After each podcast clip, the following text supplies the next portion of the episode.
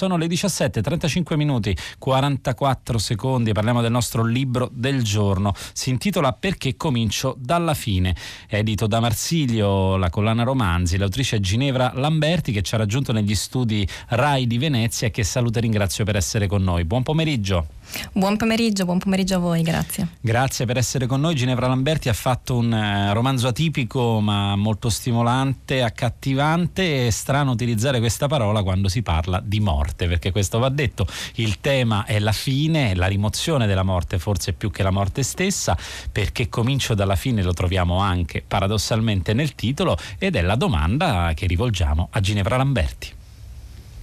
Dunque, perché comincio dalla fine? In un certo senso me lo sto continuando a chiedere anch'io, quindi si può dire che il percorso iniziato con il libro, non sia ancora giunto a un termine, forse non, non giunge mai a un termine, è una ricerca continua. Sicuramente nasce da una domanda che mi è stata posta in famiglia, ovvero ma secondo te perché, eh, secondo te noi sbagliamo a non avere un posto? Per non avere un posto si intendeva appunto un posto in morte, un, un loculo, una tomba di famiglia, qualcosa di, di analogo, qualcosa a cui magari negli anni, nei decenni, nelle generazioni precedenti si è sempre, si è sempre pensato e adesso in un certo senso a una sorta di perenne precarietà in vita mi sono resa conto che eh, fa da specchio anche una, una precarietà in, in, morte, quindi appunto un percorso che nasce da questo quesito eh, atipico e che mi ha portata a incontrare delle persone che si, si occupano appunto di, di, questo settore, di che cosa ci accade quando noi smettiamo di, di essere.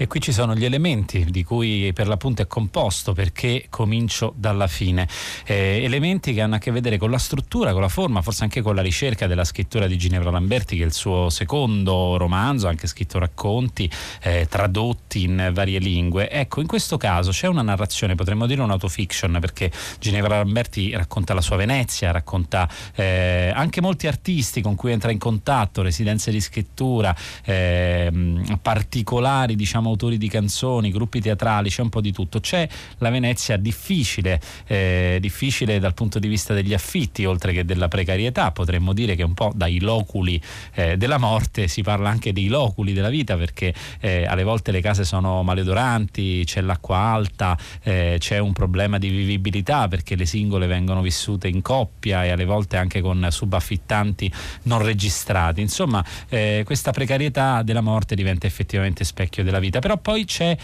per l'appunto come ci ricordava l'autrice ci sono degli incontri, incontri con persone che si occupano eh, di immaginare, alle volte anche di sviluppare un pensiero, una sensibilità diversa attraverso delle start-up, si parla anche chiaramente di, ehm, eh, di, di se non di commercio quantomeno insomma di, eh, di lavori, di business. E questi modelli però ci portano a interrogarci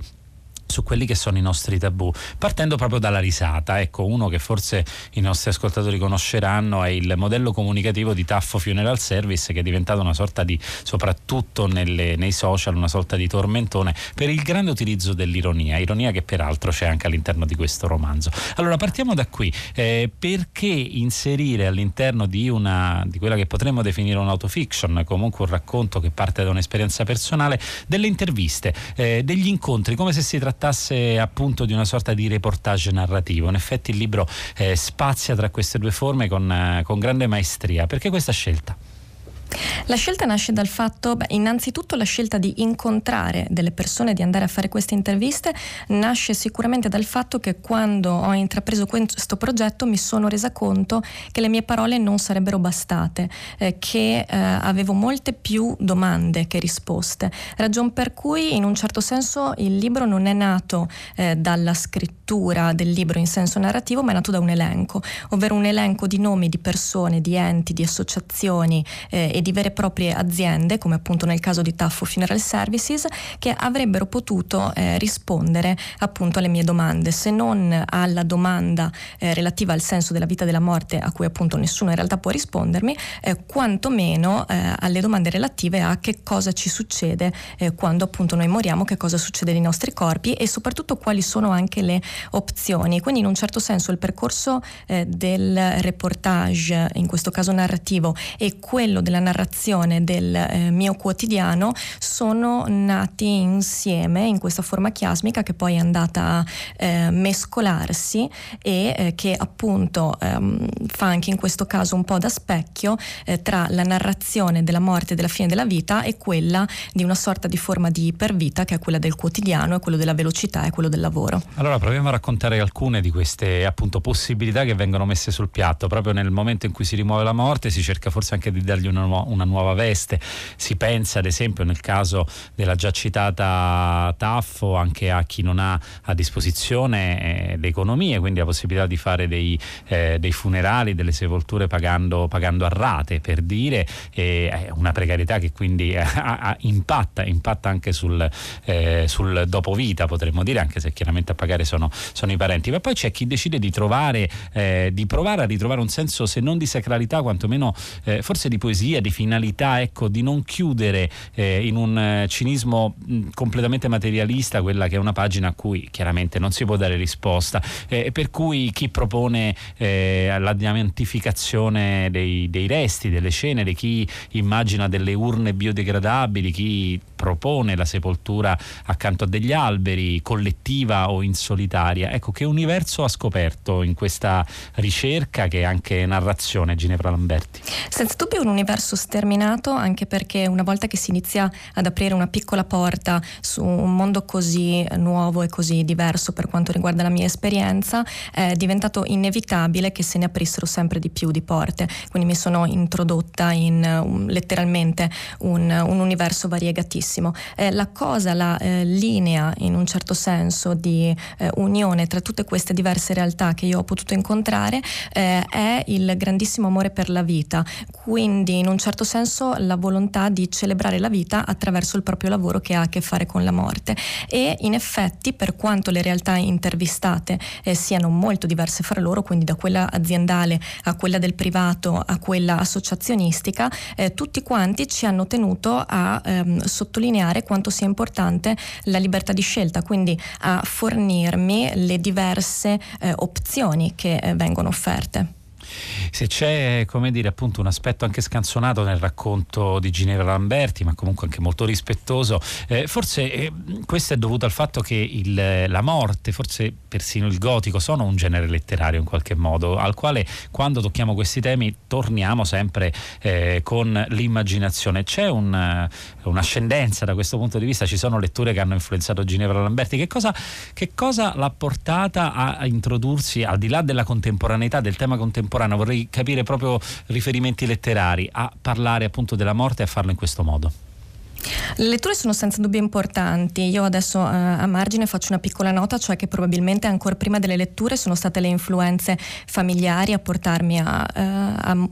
maturare un interesse in questo campo, nel senso che eh, per me sin da piccola le gite al cimitero o il parlare eh, della morte come un evento normale e inevitabile è stato appunto del tutto eh, usuale proprio in famiglia. Dopodiché chiaramente ci si costruisce anche con, eh, con la letteratura, a maggior ragione se poi si scrivono dei libri e eh, il principio penso che sia stata proprio la volontà di mia madre di leggermi eh, fin da piccola le versioni delle favole dei Grimm, ma quelle originali, quelle quindi che vanno oltre il gotico, che sono quasi splatter in un certo senso. Eh, quindi sicuramente partiamo, partiamo, da lì. E poi mi verrebbe da citare eh, Dracula di Bram Stoker, che era eh, appunto uno dei libri preferiti nel, nell'alveo familiare che più ha girato. E per quanto riguarda i miei interessi personali, eh, un grande amore per Florieghi, che appunto eh, non sembra essere in senso stretto attinente a, a questo genere genere, ma in realtà i Beati Anni del Castigo eh, è senza dubbio una, una sorta di, di, piccolo gioiello gotico. Ginevra Lamberti, lei parlava di Gite al cimitero, Venezia è un cimitero molto particolare a cui è dedicato anche un capitolo del libro, ovvero San Michele, un'isola dei morti, che sembra essere un luogo sospeso a metà eh, veramente tra una dimensione e l'altra. Eh, che ruolo ha in questa storia? Che ruolo ha in questa storia il cimitero di San Michele in, in senso stretto? Vediamo, um, il cimitero di San Michele è probabilmente uno dei miei luoghi preferiti in generale della città, anche perché questa città da me molto amata ma anche al contempo estremamente congestionata eh, da persone, quindi da una massa umana che si muove costantemente, ecco che il cimitero di San Michele a quel punto diventa una sorta di eh, angolo di, eh, di quiete in un certo senso inattaccabile in cui è anche piacevole piacevole eh, passeggiare. Nel caso specifico all'interno del romanzo l'ho inserito ehm, in quanto molti anni fa, eh, arrivati a questo punto, eh, al personaggio perché poi diventa un personaggio che io intervisto, ovvero al mio compagno, è capitato di rimanere chiuso all'interno del cimitero di San Michele eh, dopo appunto l'orario di chiusura e il eh, grande problema di questa situazione è che per chi non lo sapesse il cimitero di San Michele è posto su un'isola, quindi diventa quasi impossibile tornare indietro e da lì appunto si sviluppa la storia. Una storia che appunto è una storia nella storia e ce ne sono diverse. Venezia è una città chiaramente molto amata da Ginevra Lamberti e anche una delle protagoniste di questo romanzo. È una città che ha a che fare con la morte, ora senza scomodare ovviamente Thomas Mann, eh, però il grado di realtà che è in grado di evocare la città per la, la sua dimensione unica al mondo è evidente, però forse oggi l'irrealtà, eh, lo diceva Ginevra Lamberti, ha più a che vedere con il grande impatto del turismo, il fatto che si tratta di una città sempre più nell'immaginario costruita a, ad uso e consumo eh, proprio per questi flussi turistici che forse tra poco bisognerà anche pagare, un po' come un museo, quindi essere, eh, sarà ancora meno città, chi lo sa, chi, chissà quali saranno, quali saranno per l'appunto i destini di Venezia. Però questo tema proprio della città come luogo di realtà e di irrealtà, come dialogo eh, anche estetico con la morte, ma anche con eh, le tante difficoltà che pone a partire da, quello, eh, da, quelli abitativi che sono stati evocati all'inizio di questa conversazione. Che ruolo gioca Venezia? Un ruolo decisamente fondamentale. Venezia, appunto, eh, città eh, come, come, detto problematica e piena di difficoltà per questa sorta di, tra virgolette, attacco costante eh, della grande massa umana, al contempo io ho l'impressione che Venezia si sappia difendere benissimo proprio grazie a questa sua eh, tendenza innata alla consunzione, quindi a un consumo continuo da parte dei flutti della città stessa che conseguentemente la ancora in qualche modo sempre a un grado supremo di realtà nonostante eh, questo, questo, clima surreale che poi va a crearsi per altre ragioni. Eh, d'altro canto è stata una città città un'ambientazione fondamentale proprio perché eh, grazie, in questo caso dico grazie a questa mm, eh, presenza davvero imponente del turismo, campo nel quale io lavoro direttamente, come, come, viene narrato all'interno del libro e del romanzo, ecco che eh, questa eh, umanità estremamente variegata fornisce costanti spunti di, di narrazione. Tua nonna vestita di rosa, che tipo di personaggio è? Sì, allora, um, tua nonna vestita di rosa, anzi tua nonna in rosa confetto, è un uh, personaggio, una sorta di archetipo di, di turista problematico. Eh, tua nonna in rosa confetto, nella fattispecie, eh, è eh, un'anziana um, turista, eh, probabilmente con eh, dei problemi di senilità abbastanza importanti, che si introduce eh, nell'ambiente domestico che appunto viene narrato, che nel caso specifico è il mio ambiente ambiente domestico e che appunto eh, nonostante si tratti di eh, apparentemente una eh, nonna anziana e molto tranquilla e molto innocua, eh, si rivela essere un personaggio estremamente problematico che torna alle 3 del mattino dal casino, passa la notte a vomitare e cerca di entrarti in camera per rubarti i soldi delle mance. Ecco, eh, questa è una delle vicende narrate e conseguentemente eh, appunto la dimensione surreale e parodistica non, per forza di cose non è mancata. Abbiamo citato questo personaggio per dire che che si ride anche molto in questo libro che parla di morte, ovviamente non soltanto in maniera ironica, ma qual è il nesso tra il turismo, che è sempre più un'esperienza, forse la, la punta più avanzata del consumo eh, del, del, capitalismo attuale, mentre una volta si vendevano beni, si riempivano le case di beni, oggi si vuole consumare esperienze, e la morte, la morte come rimozione, ma forse anche la morte che viene trasformata a sua volta in un'esperienza, anche con la delicatezza eh, necessaria, non necessariamente per lucrare, ma proprio per dare un'altra possibilità. Qual è il nesso? Come prima accennavo, il turismo io ormai lo chiamo una forma di ipervita, perché in qualche modo è quel momento dell'anno, quello del viaggio, quello della, della vacanza, eh, in cui eh, le persone, in cui noi stessi eh, cerchiamo di eh, ottimizzare quanto più possibile le nostre risorse energetiche, le nostre risorse vitali eh, e di trasformarle appunto in un'esperienza che possa restare e che venga anche moltiplicata perché eh, appunto negli ultimi anni chiaramente eh, gioco forza con i social network e con la condivisione diventa appunto questa ipervita moltiplicata infinite volte e tra infinite persone. Eh, ecco, credo che in questo caso il, il turismo, questa bizzarra forma di ipervita, abbia forse più a che fare con la rimozione della morte che non con, con la morte. Non è necessariamente eh, qualcosa di negativo, è solo qualcosa che forse è il caso di eh, notare eh, per, eh, per, fare in modo che appunto l'occasione della, della, vacanza e del viaggio non diventino l'occasione per, eh, per rimuovere qualcos'altro, qualcosa di più profondo, qualcosa che ci fa paura.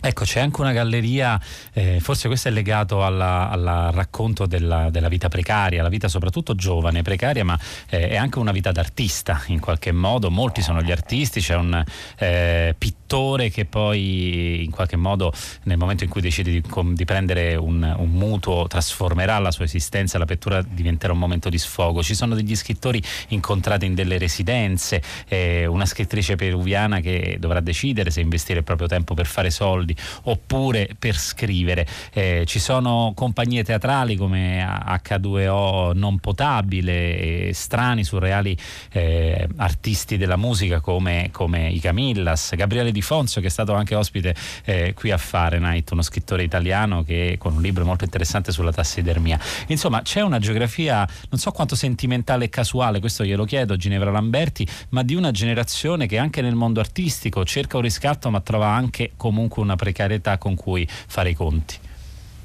Assolutamente, e, diciamo che eh, arrivati a questo punto, ovvero per quanto mi riguarda ai 34 anni, in qualche modo mi sono guardata intorno, ho guardato eh, le persone, gli amici, i conoscenti e in questo caso i colleghi che mi circondavano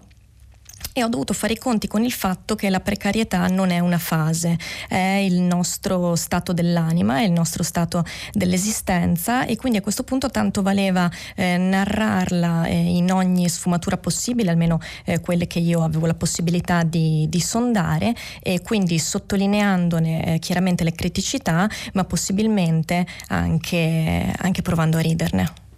Provando a riderne sicuramente lo si fa, ma al centro diciamo, di questa riflessione forse c'è anche un aspetto eh, surreale. Si comincia ad esempio parlando di un eh, manichino che ha persino un nome. Chi è? Introduciamo questo personaggio. Calvario, il manichino di nome Calvario che ha mm, fatto compagnia eh, appunto a me e alle mie numerose coinquiline per diversi, per diversi anni. Eh, diciamo che a un certo punto è diventato un po' un esempio di maschio adulto e consapevole, ha girato per molte case e ehm, posso confermare che in questo momento Calvario non vive più con me, eh, ma esiste ancora, lui non è giunto alla fine della sua esistenza, si è trasferito a Padova si è trasferita a Padova, quindi nuovo indirizzo per Calvario che è un altro dei personaggi surreali, ma questo nodo surreale che forse è anche una delle possibilità con cui affrontare un tema eh, capitale, inquietante come quello della morte, è un dispositivo narrativo oppure si tratta di un realismo? Surreale è l'esistenza quando tocca proprio questi temi e quella che troviamo sulle pagine di questo romanzo, perché comincio dalla fine, è pura cronaca.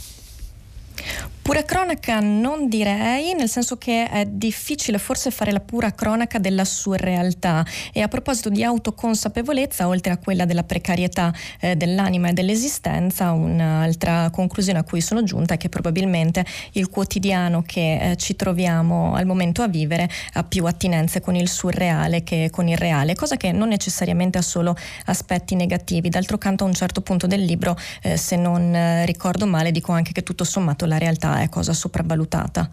È un'opinione condivisa da altri artisti questa. C'è una nostra ascoltatrice di Elia che ci scrive al 335 5634 296 si chiede mi piacerebbe sapere quanti credono nell'anima eterna. In questa indagine eh, che ha fatto Ginevra Lamberti, il trascendente, l'ipotesi di un'altra vita o comunque del non esaurimento in questa, detto in un tempo molto materiale come il nostro, è una possibilità. Qual è stata la percezione che ha avuto eh, lungo le tante conversazioni, interviste che ha fatto per realizzare questo libro?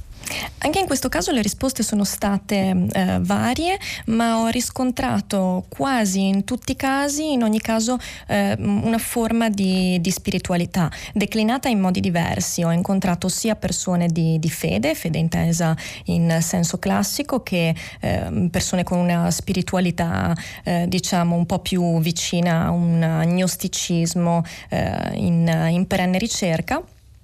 qualche ateo convinto, ma tutto sommato in questo caso si è trattata di una, di una, netta, di una netta, minoranza. Eh, quello che eh, anche ho riscontrato è un eh, generale desiderio di proseguire, di effettuare questo tipo di, di ricerca eh, riguardante appunto la eh, metafisica, l'anima o l'assenza della medesima seconda, ecco, ho riscontrato una volontà piuttosto netta di um, autonomia, eh, di voler gestire autonomamente questo percorso, eh, magari lasciando un pochino a margine le istituzioni, non in tutti i casi, ma in molti casi.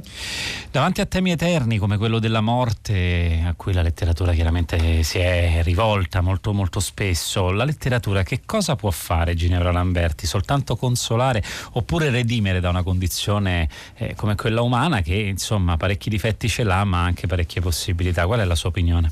Consolare, redimere, questo um, non saprei. Uh, sicuramente, ma non saprei forse perché uh, la parola consolazione è qualcosa che, che forse, sì, forse mh, la trovo un po', un po ostica da, da accettare, in qualche modo la consolazione non mi basta, eh, ragion per cui a mio avviso eh, la cosa che è sommamente consolatoria è la ricerca. La ricerca, ci, do, ci, stiamo per salutare ma facciamo un'ultima domanda molto breve a Generale Lamberti. Qual è stato in questa ricerca che ha portato avanti l'aspetto che proprio non si aspettava di trovare? L'aspetto che non mi aspettavo di trovare, allora eh, forse eh, l'aspetto che non avevo considerato, ecco, l'aspetto che non avevo considerato sin da principio è stato sicuramente quello dell'allegria. Eh, l'allegria appunto di chi eh, si occupa di questo settore, che si tratti appunto di imprese funebri o di tanatoestete o di associazioni che appunto eh, gestiscono cimiteri verdi, ehm, l'allegria nel proprio lavoro, sempre sul filo del, del rispetto per il tipo di, di argomento che viene maneggiato, però appunto questa volontà molto esplicita di eh, celebrare la vita con con il sorriso. È un libro allegro sicuramente, ma anche estremamente interessante, un reportage narrativo, ma anche un romanzo a tutto tondo, si parla di precarietà, di morte e di ipervita. Perché comincio dalla fine, edito da Marsiglio, l'autrice è Ginevra Lamberti, grazie per essere stata con noi. Grazie.